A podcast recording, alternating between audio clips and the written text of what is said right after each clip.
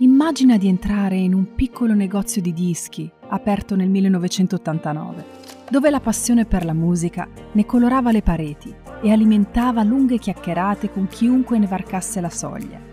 Era come una grande rimpatriata tra vecchi amici che ricordavano i tempi passati, davanti alla solita birra e ascoltando dell'ottimo rock. Dopo oltre 30 anni siamo di nuovo qui, con la stessa passione e la voglia di raccontarti la musica attraverso un podcast. Quello dei dischi e Gianluca ti danno il benvenuto. Questo è Doc Valeri. Rock on!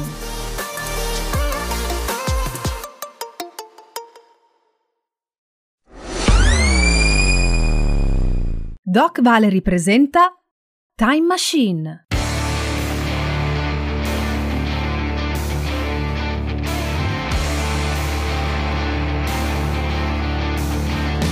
Time Machine è la nostra macchina del tempo con cui viaggeremo nella storia della musica per raccontare le curiosità e gli aneddoti che hanno segnato la vita di grandi artisti rock e pop. Accendiamo i motori, il podcast sta per iniziare.